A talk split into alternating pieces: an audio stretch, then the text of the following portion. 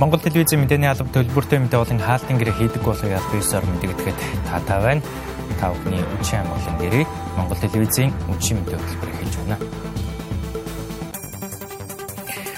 Хөрөнгө оруулалтын орчныг сайжруулахад хууль эрх зүйн хэрэгжилтийн биелэлийг хангахад анхаарч ажиллана. Ерөнхий сайд оюун эрдэнэ Сүхбаатарын талбай цугласан иргэдийн шаардлагыг хүлээн авч богино хугацаанд арга хэмжээ авах болно гэдгийг мэдээллээ.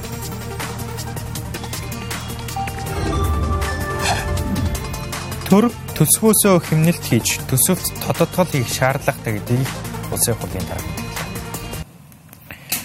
2 жил үндсэн Монголын эдийн засгийн форум шин сэргэлт бодлогыг хэрэгжүүлэх зорилтын хүрээнд 2 өдөр болж өндөрлөлөө чуулганаар шин сэргэлтийн бодлогын 6 гол зорилт болох эрчим хүчний сэргэлт, бомбтын сэргэлт, аж үйлдвэрийн сэргэлт, э, хот хөдөөгийн сэргэлт, ногоо хөгжлийн сэргэлт, төрийн бүтээмжийн сэргэлтийн хүрээнд дэлгэрэнгүй э, танилцуулга хийж салбарын холбогдох асуудлуудад тулгарч байгаа бэрхшээл гарцын талаар байр суурь илэрхийлсэн.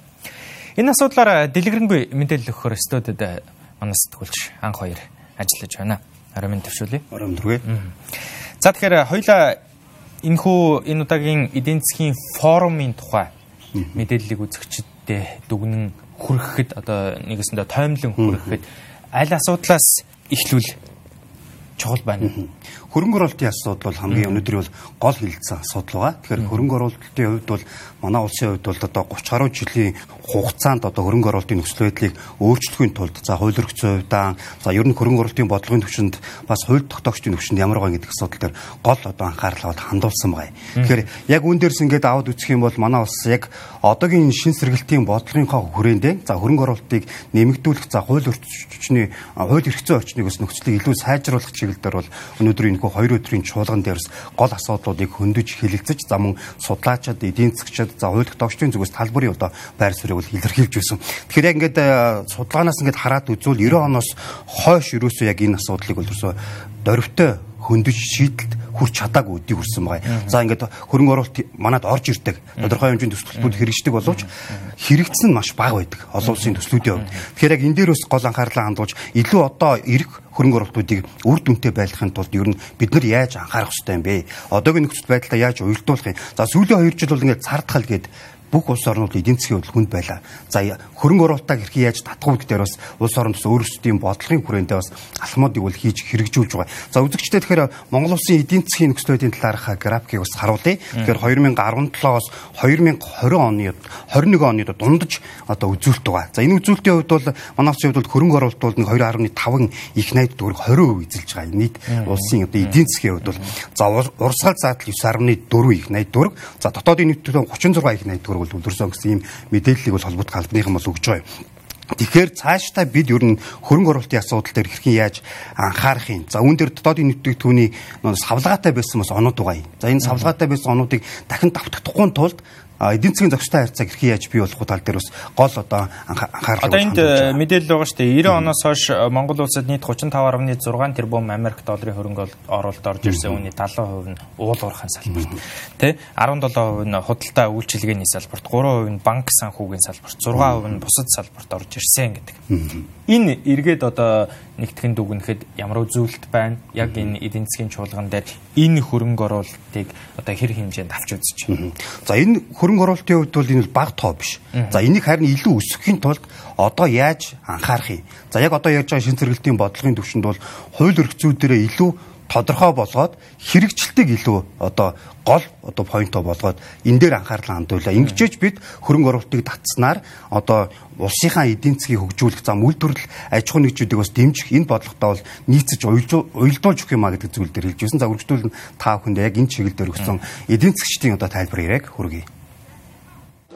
Саяын тэр оюу толгойд Рио Тинтод хил ямаа ололцоод одоо сангийн сайд ярьж шít Манайх одоос нэг 10 жилийн дараа дэлхийн хамгийн том дөрөв дэх уурхай болно. Өнөөдөр манай нэг айл нэг хүнд ногдож байгаа хөрөнгө оруулалт биш. Үгүй дотоодын нийт бүтээгдэхүүн хоёр дахин нэмэгдэнэ. Тэгээ энэ бүхэн бол тэгээд тогтвортой байж чадах юм бол тэгээд одоо жишээ нь өнөөдөр манайд ингээ хүмүүс хоорондоо ярилцж байгаа энэ бүхэн бол юг харуулж ийн гэхээр Монгол улс бол ингээд ярилцаад яваад ардчилсан орон учраас ганцхан бүгдийг шийдээд байдгүй. Энэ уур амьсгалыг өгөхөд бүр тодорхой чухал хувь нэмэр оруулсан арга хэмжээ болж шít. Мөн Монгол улсын зээлж зэрэглэл бас гайгүй болж байна. Хэдийгээр бид нар 8.5 засгийн газар тэрбум долларын өртөөж гисэн хэрвээ энэ дэсийн энэ олборлыг одоо ингэж явах юм бол явах магадлал их өндөр болчлоо. Тэгэх юм бол энэ өөрөө төлөөд олсон зүйлээс хуримтлаа илүү хийгээд явах боломж гарч ирж байна гэж харж байна. Тийм учраас яг өнөөдөр одоо ингээд долларын ханш гадаад нөхцөл байдал урд хөрш логистик энэ төр асуудал байна. Тэр нь биднээс хамаарахгүй шүү. Хойд орны дайн чинь биднээс хамаарахгүй. Хятадын өнөөдрийн тэр пандемик нөхцөл байдал бас биднээс хамаарахгүй ийм нөхцөл байдал нэг жоохон бид нар нэг эвтэйхэн шиг энийг нэг даваад гарчихвал төр засагч нь авилгатай тэмцэж байна. Тодорхой хэлж ийн хизээш ийм арга хэмжээ хний ч авч байгаагүй. Өөрийнхөө намын 9 гишүүнийг шалгуул гэж байна. Гэх мэтэр ийм улс төрийн хувьд бол яг энэ хийгдэх ёстой ажлууд нь явж эхэлж гэнэ гэж харж байгаа учраас илүү сайхан боломж гарч ирнэ л гэж харж байна. Төрөөшлийн түншлийн асуудал өнөөдөр бас энэ эдийн засгийн форум дээр хөндөглөө. Тэгэхээр энэ өөрөө маш чухал асуудал. Зөвхөн Монголд ч биш олон улсад бол төрөөшлийн түншил өөрөө сонгодог хэлбэрээр хөгжсөн байна.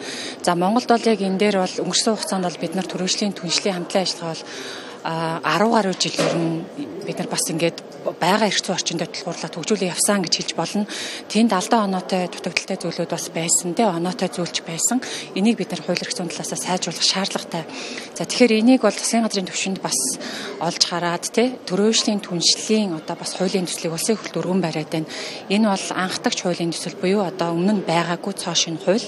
А энэ хуулиараа бол ер нь илүү өдөр сонгодог хэлбрээр олон улсад яаж хөгжиж байна вэ гэхээр илүү дэдвтцийн төслүүд рүү бол төрөөшлийн түвшлэл хамтын ажиллагаа олс илүү амжилттай хөгжсөн байдаг. Тэгэхээр яг энэ хууль маань өөрөө яах вэ гэхээр илүү дид үтцийн төслүүд те яа нийгэм рүү чиглэсэн төслүүдийг бас хэрхэн одоо төрөөшийн хэмжлэр хамтар зохион байгуулах гэдэг тал руу бас энэ хуулийн зохицуултууд бас орж ирж байгаа нь өөрөө давуу талтай байна гэж харж байна. Гэхдээ яг энэ төслөөр бас ингээд төрөөшийн түншлэн харилцаа бүхэлдэн зохицуулагч нь гэж гэхэд бол хараахан үгүй өөрөө энэ төрөөшийн төсөл маш өргөн үрээтэй ойлголттой олон улс ч гэсэн тийм байдаг. За хөрөнгө оруулалтын тухай хүндсэн нэг сэдв юм байла. А энэ удаагийн эдийн засгийн форумаар бас хотодгийн сэргэлтийн тухай асуудлыг хөндөж сан солилцсон, хэлэлцсэн. Тэгээд ер нь бол одоо орон нутгаас нийслэл Улаанбаатар руу шилжих энэ хөдөлгөөн эргээд орон нутгийн аймаг сумдын хөгжилд саад тушаа болж байна, сөргөөр нөлөөлж байна гэсэн ийм одоо дүгнэлтийг хийж байгаа. Тэгэхээр яг энэ одоо э, хотодогийн ялангуяа орон нутгийн хөгжил дээр яаж ажиллахаар яаж ажиллавал зохистой гэж хэлэлцэж дүгнж байна. Хамгийн чухал нь бол энэ удаагийн чуулганд оролцогчдын гол хэлж байгаа зүйл бол тухайн одоо аймаг сум за өөрийгөө итгэдэг одоо эдийн засгтай байх хэрэгтэй. Тухайлбал үгдийн сумдаа нэг өөрийн үйлдвэртэй, үйлдвэр аж ахуй нэгжтэй байж аж тухайн сумын одоо ажлын байр нэмэгдэнэ, эдийн засаг нэмэгдэнэ, хүн амын орлого нэмэгдэнэ гэд яг ингэж чадах юм бол яг нэг хөдөөгийн төвлөрлийг одоо бууруулах нэг томоохон гол гарц гэдгийг бол одоо чуулганд оролцогчдын зүгээс тайлбарлаж хэлж ирсэн. Тэгэхээр энд нэг бас 10 жилийн бас судалгаа бадгая. Сүүлийн одоо 10 жилд бол Улаанбаатар хот руу 30 30 мянга иргэн шилжиж ирсэн бай. За үүнээс 10 мянган буцаад орон нут руу шилжсэн бай.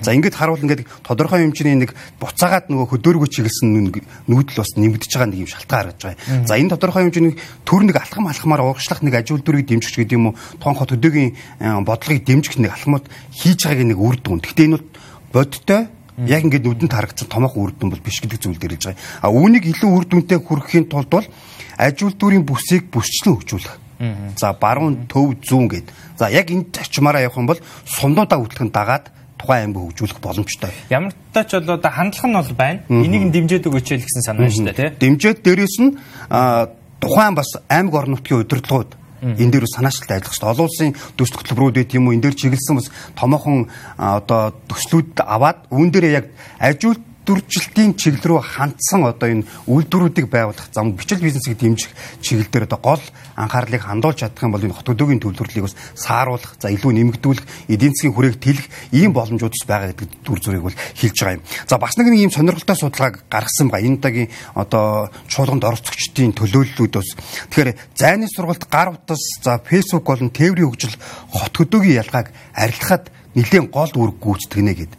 За энэ болохоор яг нөгөө захимжиж байгаа одоо дижитал шилжилт рүү шилжиж байгаа энэ зүйл бас яг хот хөдөөгийн төвлөрлөлийг сааруулах томоохон бас нэг хоёр дахь халхан байж магадгүй гэдэг ийм сонирхолтой судалгаа гаргасан бай. Тэгэхээр энэ рүү бас дараагийн бодлогын ч юм хууль зөрчсөн асуудлуудыг чиглүүлээд өгөх юм бол илүү нөгөө нэг урт хугацаанд за мөн бодиттой байдлаар хэрэгжих ийм боломжууд бас гарч иж байгаа гэдэг зүйлийг хэлж хэлж байгаа. За дараагийн бас нэг график дээр бас зарим одоо үзүүлэлтүүдийг хүргэе. Тэгэхээр Улаанбаатарын хэмжээнд бас ер нь юу хот хот хөдөөгийн төвлөрлөлийг ер нь яаж бууруулах, сэргэлтийг ер нь хэрхэн яаж дэмжиж байгаа гэдэг дээр бас зарим зүйл мэдээллийг өгөх зүйтэй болов уу гэж бодож байна.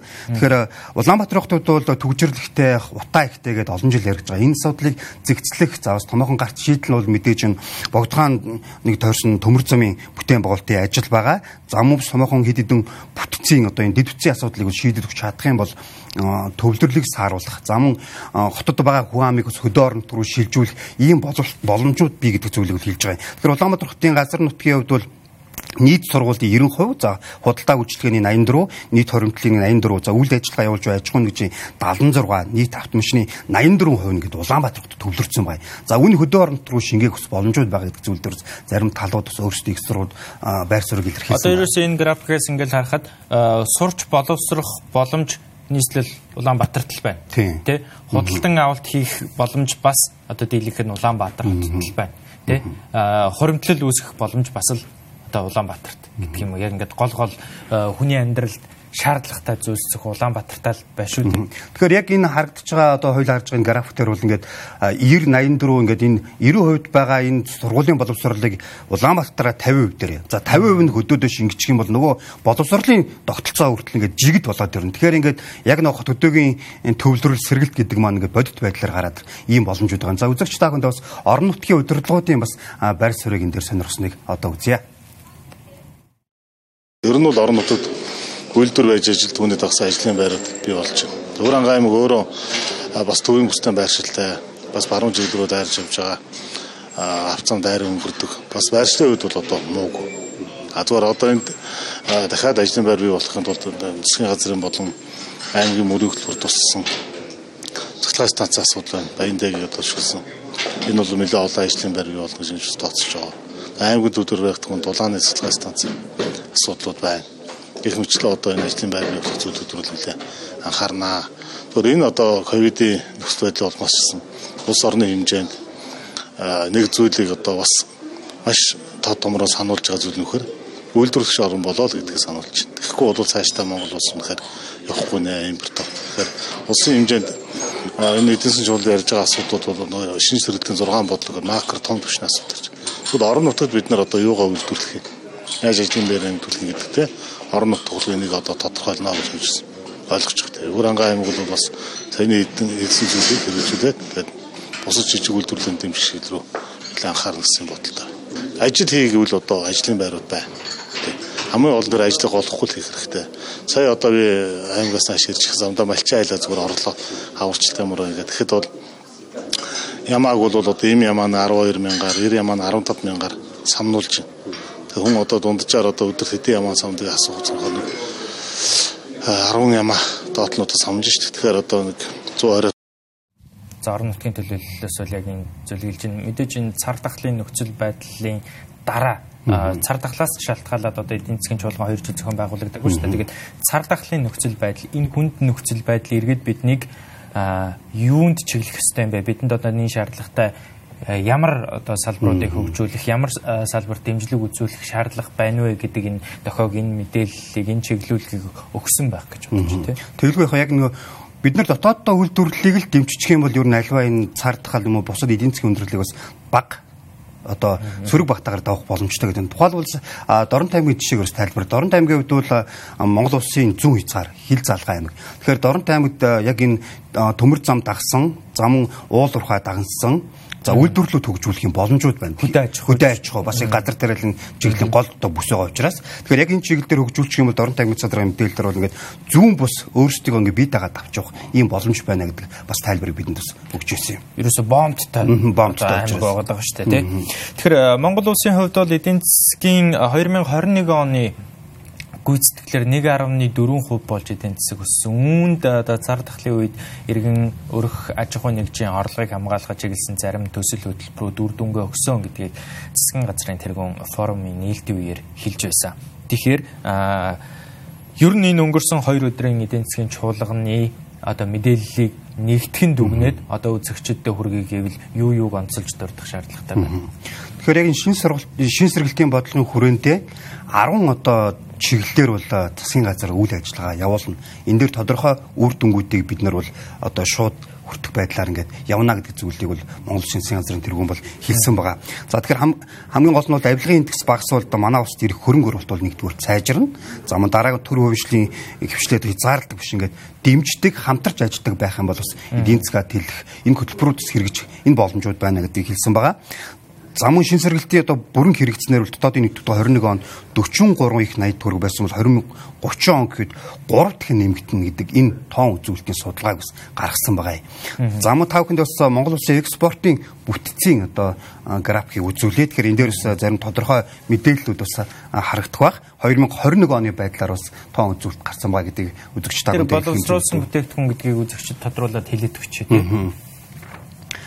За боловсруулсан бүтээгдэхүүн дээр импортын худалдан авалт одоо 90% байдаг. Тэгэхээр энэ дээр бол одоо нөгөө дотооддоо боловсруулсан бүтээгдэхүүн үйлдвэрлэж чадах юм бол нэг 90% хүргэж чаднаа. Цаашдаа илүү нөгөө нэг гаднаас орж ирэх бараа бүтээгдэхүүнийг дотооддоо илүү үйлдвэрлэж чадах юм бол одоо эдгэр зүйлүүд илүү одоо бодиттой байдлаар хүрнэ гэдэг зүйлийг бол хэлж байгаа юм. За нийт экспортын зэсийн одоо хөдрийн байжмал 31%, за чулуун нүүрс бол 30%, за мөнгөжөөг балт 11%, төмрийн хөдөр барьжим баяжмал 10%, за бусад одоо 10%-ийг эзэлж байгаа. Нийтдээ ингээд уулуурхай хувьд 92%-ийг нийт одоо экспортын бүтээгдэхүүн бол эзэлж байгаа. Тэгэхээр цаашдаа яг энэ шин сэргэлтийн бодлогын хүрээнд голлон одоо юун дээр одоо анхаарах ба гэдэг дээр засгийн газрын тэргүүн бас хэлсэн байгаа. За 10 жилийн дараа бол одоо 100000 долларт хүрэхээр одоо энэ бүтээгдэхүүний үнийн өсөлтөн дээр тодорхой одоо зохистой харьцааг барина. Яг ингэж чадах юм бол Монгол Улсын эдийн засаг бол тодорхой хэмжээгээр ингээд өсөлттэй жил бүр акцтай гарна. За харин энэ жилийн хувьд бол одоо нам төвшөнд байхаар байгаа гэдгийг бол Азийн хөгжлийн банкнаас бол энэ 7 хоногт бол мэдгдсэн байгаа. Тэгэхээр ер нь эдийн засгийн өсөлттэй альсвал доктортой зохистой хайцаанд нь барьж чадах юм бол альва одоо хүндрэлийг баг туулах юм боломж бий гэдэг зүйлийг бол хэлж байгаа юм. За үргэлжлүүлэн та бүхэндээ өнөөдөр энэ хөө чуулган дээрийг үг хэлсэн улсын хурлын дарга болон за зарим холбогдох хүмүүсийн бас байр суурийг үзэгчтэй хөргий за сангийн сайдын хувьд ч гэсэндээ мөн энэ чиглэл дээр бол гол анхаарлаа хууль эрхцэн хувь дээр за эдийн засгийг тэлэх чиглэл дээр бол одоо гол анхаарлаа бол хандуулж ажиллана гэдэг байр суурийг илэрхийлсэн байгаа. Хууль эрхцэн төвшөнд засгийн газрын төвшөнд за мөн одоо сонгуул хооронд одоо бодлогын залам шинж за мөн засгийн газрын бүтцийн байгууллагуудын хүн зуртал шат шатанда шат шатанда бодлого нь өөрчлөгддөг, шийдвэр нь өөрчлөгддөг. Энэ мань өөрөө одоо энэ хөрөнгө оруулалтын тогтворгүй байдлыг үүсгэж байгаа юм. За бид одоо хөрөнгө оруулалтын хамгийн оргил үедээ 2011 онд дотоодын бүтээгдэхүүнд одоо нөлөөлж ирсэн хамгийн хүчтэй 17% өсөлтийг авчирч ирсэн хөрөнгө оруулагч нар. За бид өнгөрсөн одоо 20 онд хэдийгээр одоо ковидын нөлөөгөөр ч гэсэн хасах 5% уналтад орсон. Өөрөөр хэлбэл гэдэг сүүлийн 10 жилийн хугацаанд нэмэх 17 хасах 5 гэдэг үндсэндээ 22% ийм одоо дотоод бүтээгдэхүүний савлгааны ийм типосон дотор хөрөнгө оруулагч нарыг л бид нар өөрөө л дуудаад байна шүү дээ. Тэгэхээр одоо бид өөрөөр хэлбэл бичигдсэн хууль татварын орчны хувьд хөрөнгө оруулагч нарыг бид маш ээлтэй маш ээлтэй хэрэгжүүлэх нь маш чухал. За тэгэхээр хэрэгжүүлэлтэнд бид ямар акц гаргаж байгаа юм бэ гэж одоо асуулт байх хэрэгтэй тийм ээ. За сүүл тэгвэл хоёр эрдэнэ ерхий засгийн газрууд бид энэ дээр маш хурдтай одоо ажиллаж байгаа. Хамгийн том жишээ ерөөсөө л оюутлогоо юм байна. Оюутлогоо. Өнөөдрийн хүртэл хөрөнгө оруулалтын 2 доллар тутмын нэг нь оюутлогоо байж ирсэн. Оюутлогоо одоо бидний амжилттай үед ч тэр хүнд үед ч тэр хамтдаа цуг урагшилж ирсэн байхгүй. Ингээд сүүлийн жил гараа хугацаанд нэлээд хүнд нөхцөлд бид гэрээ хэлцээр одоо амжилттай хийгдлээ. олон нийт тэр эл тод энийг хилцлээ, их хурл дээр хилцлээ. Ингээд одоо оюутлогоонд дараагийн цоош нь одоо уурхайн түүх эхэлж байна. Энэ бол гадны хөрөнгө оруулагч нарт өгж байгаа маш эерэг мессеж. Өөрөөр хэлбэл Монгол улс бүхэлдээ гадны хөрөнгө оруулалтанд маш ээлтэй бөгөөд хамгийн гол нь найдвартай түнш байж чадна шүү гэдгийг харуулж чадсан бид нар. Хүндрэл бол өнгөрсөн 30 жилийн хугацаанд бидний алдсан алдаа бол үндэсний үйлдвэрлэлийг дорой тулсан явдал үндсэндээ үйлдвэрлэлийг дэмжих санхүү, төсөв, татвар, мөнгөний бодлогыг хэрэгжүүлээг хүчилж болно. 10-аас дээш хувийн зээлийн хүүтэй байхад үйлдвэрлэл хөгжих ямар ч болцоогүй. Маржин ямар үлээ. Тэгээд татварын бодлого хөрөнгө оруулалтын татвар төр бүх орчин. Ийм учраас манай экспорт бол зөвхөн уул уурхаагаас хамааралтай 92 уул уурхаагаас хамааралтай. Гэхдээ боловсруулах үйлдвэр, нэмэн үрдэх шингээсэн боловсруулах үйлдвэр багтаа.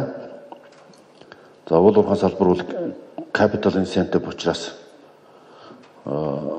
ажил эрхлэлтийг бол төдийлөн дэмжидгүй labor incentive биш. Гэхдээ ер нь өнөөгийн нөхцөл байдал нэг юм байна. Ингээд үр дүнд нь бол үр дүнд нь манай экспорт импортын бүтцүүлийг нэмжт. Манай импортод сүүлийн 10 жил тансаг хэрэглээд амгаалсан, тансаг хэрэглээний машин дамгаалсан зөвхөн арх тамхины импорт гэхэд 250 сая доллар хүрж исэн. За 92% уулуурхай экспортоос гадна үлдсэн 4% нь 4% нь ноол уран бүтээгдэхүүн байдаг. 337 орчим сая долларын 340 орчим сая долларын түүхээс амсан ноол урыг гаргадаг ийм эдийн засгтай болсон. За ингээ үр дүнд нь бол сүүлийн 12 жилийн сүүлийн 14 жилийн 12 жилд нь урсгалдаанс төсвийн хос алдагдaltaа өнөөс үлдээд өр нэмэгдсэн, өрийн эрсдэл, өрийн удирдлага алдагдсан За тэгэхээр саяны яриануудад дурддагдж байна. Энэ удаагийн эдийн засгийн чуулганы гол одоо онцлог бол яхаарахгүй энэ чуулганд хэлэлцэгдсэн асуудлууд магадгүй энэ чуулганаас хэлэлцэнээс одоо гарч ирсэн энэ гарц шийдлүүд эргээд засгийн газрын үйл ажиллагаатай шууд уялдах учиртай гэсэн юм онцлог яригадаад байна. Тэгэхээр энэ чуулганаар яг 10 одоо гол ажлыг бол хилцэж гаргаж байгаа юм. Тэгэхээр энэ 10 гол ажлыг яг жилийн дараа үр дүнгийн үзэж олон нийтэд танилцуулгыг. За ингэснээр энэ удаагийн чуулганы гол одоо үр дүн олон нийт гарч хэрэгжилт нь ийм байлаа. Бодит одоо хэрэгцсэн олон нийтэд хүртээлтэй байсан ийм байлаа гэдэг зүйл дээр одоо үнэлт үйлдэл өгөх энэ боломжийг жилийн дараа гарах юм. Тэгэхээр чуулганд оролцогчдын зүгээс ч гэсэндээ одоо жилийн дараа бүгдээрээ яг энэ чуулганы үр дүнг бол ингээд олон нийтээрээ хилцэж үр дүнг нь баталгаажуулах юм а гэдэг дээр бол хэлж байгаа. Тэгэхээр яг энэ 10 хилцсэн зүйл дээр ч гэсэн засгийн газрын бодлого ингээд хамтдаа уйлдаж яваад хэрэгжилтэн дээр хүртэл давхар хяналтаад явдаг явдаг юм. Тэ хаалтын одоо чуулганы хаалтын үгэн дээр э, ерөнхийдөө доёрд нас хэлжилээ. Ирэх жилийн 4-р сарын 3-нд хэлсэн баг тий. Дараагийн эдийн засгийн форумыг зохион байгуулах юм товыг тогтъё. Тэгээ энэ хүртэл бол одоо яг энэ хэлэлцэн асуудлуудаа хэрэгжүүлэх гэсэн юм. Баярлалаа анх хоёраа. Баярлалаа. За үзэгч та бүхэнд э, Монголын эдийн засгийн чуулгантай холбоотой энэхүү 2 өдрийн одоо Монгол телевиз та бүхэнд эдийн засгийн чуулганыг 2 өдөр шууд дамжуулсан үүнтэй холбоотой том мэдээллийг хүрэхээр студид сэтгүүлч хаан хоёр ажиллалаа. Мэдээллийн хөтөлбөр үргэлжилж байна. Та бүхэн дараагийн мэдээг танилцуулъя. Он гарснаас хойш э, хоёр дахь удаага төсөвт тодогтол хийх асуудал яригдж эхэллээ. Тэр тусмаа төр төсвөөс хэмнэлт хийж төсөвт тодотгол хийх шаардлагатай гэдгийг улсын хурлын дарга мэдгдсэн. Үүнтэй холбогдуулан улсын хурлаас ажлын хэсэг байгууллаа.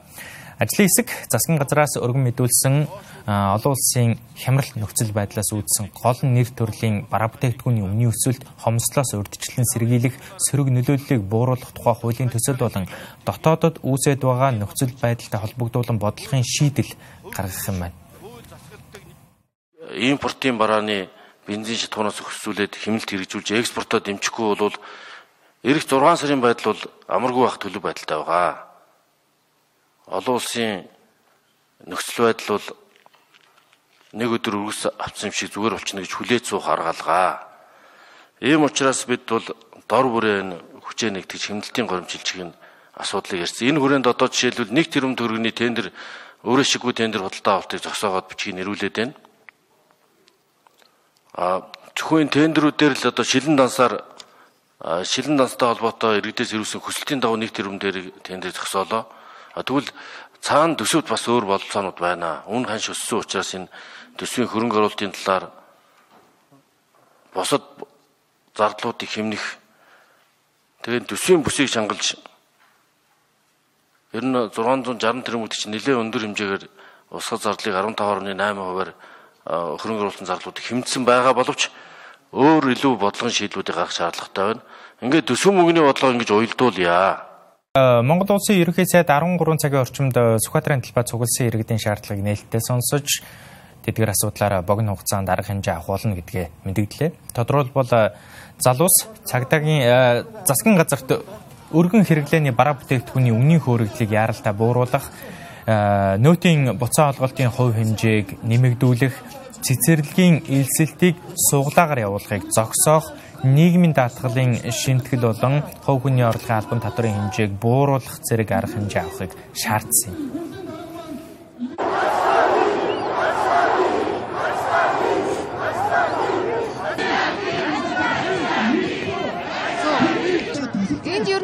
Ямар үзэл бодлыг тээж хэрвээ.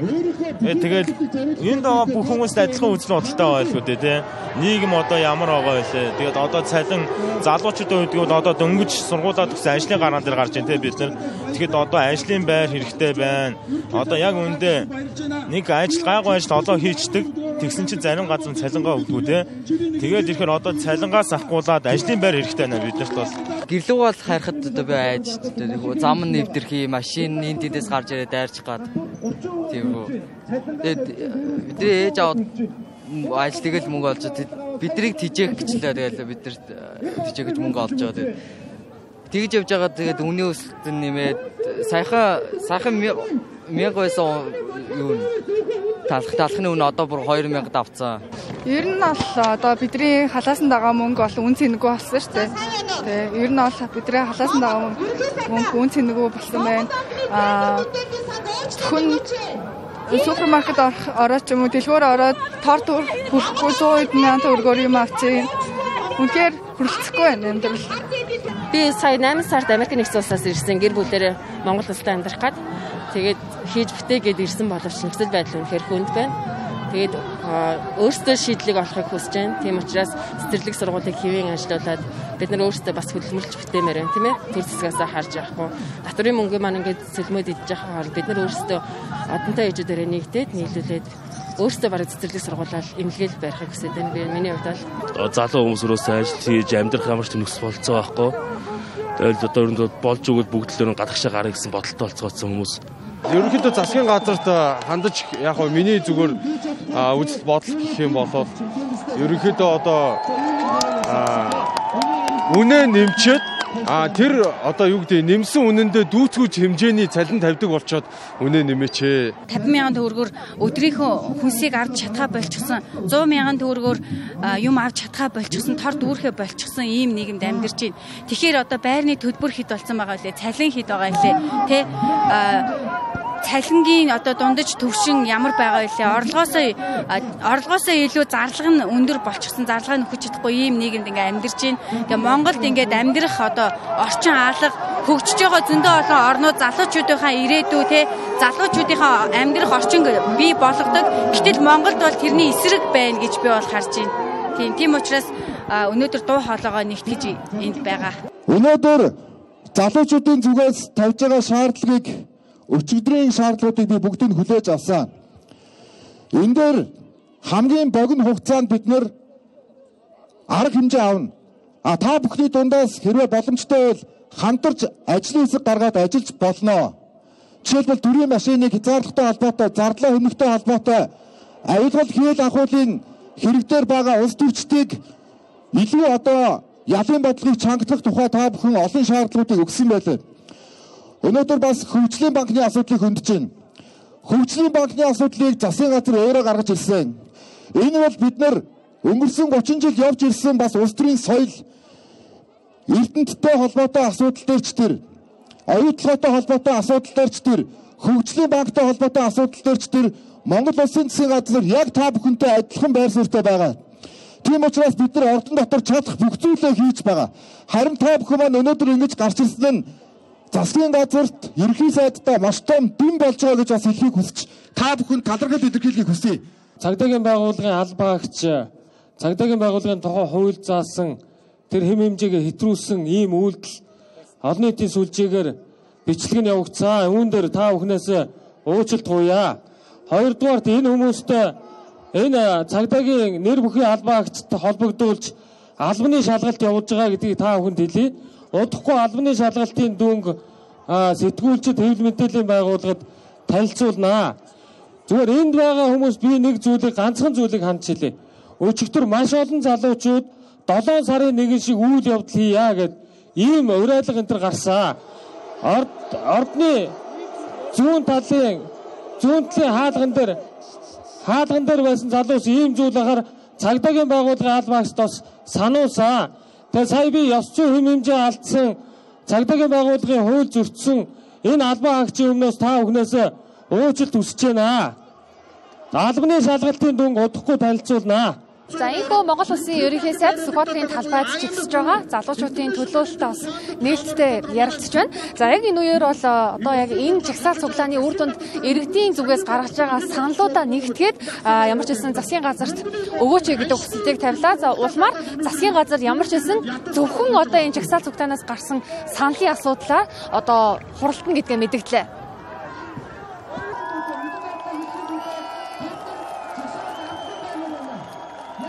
Монгол телевиз та бүхэнд оргил цаг мэдээллийн хөтөлбөрөөр хүргэлээ. Улс төрийн намын вислээс ингээд хаалтан гэрээгүй аж ахуйн нэгж байгууллагын захиалгагүй төлбөргүй мэдээлэл авч утсан танд баярлалаа. Ориг сайхан өнгөрүүлрээ.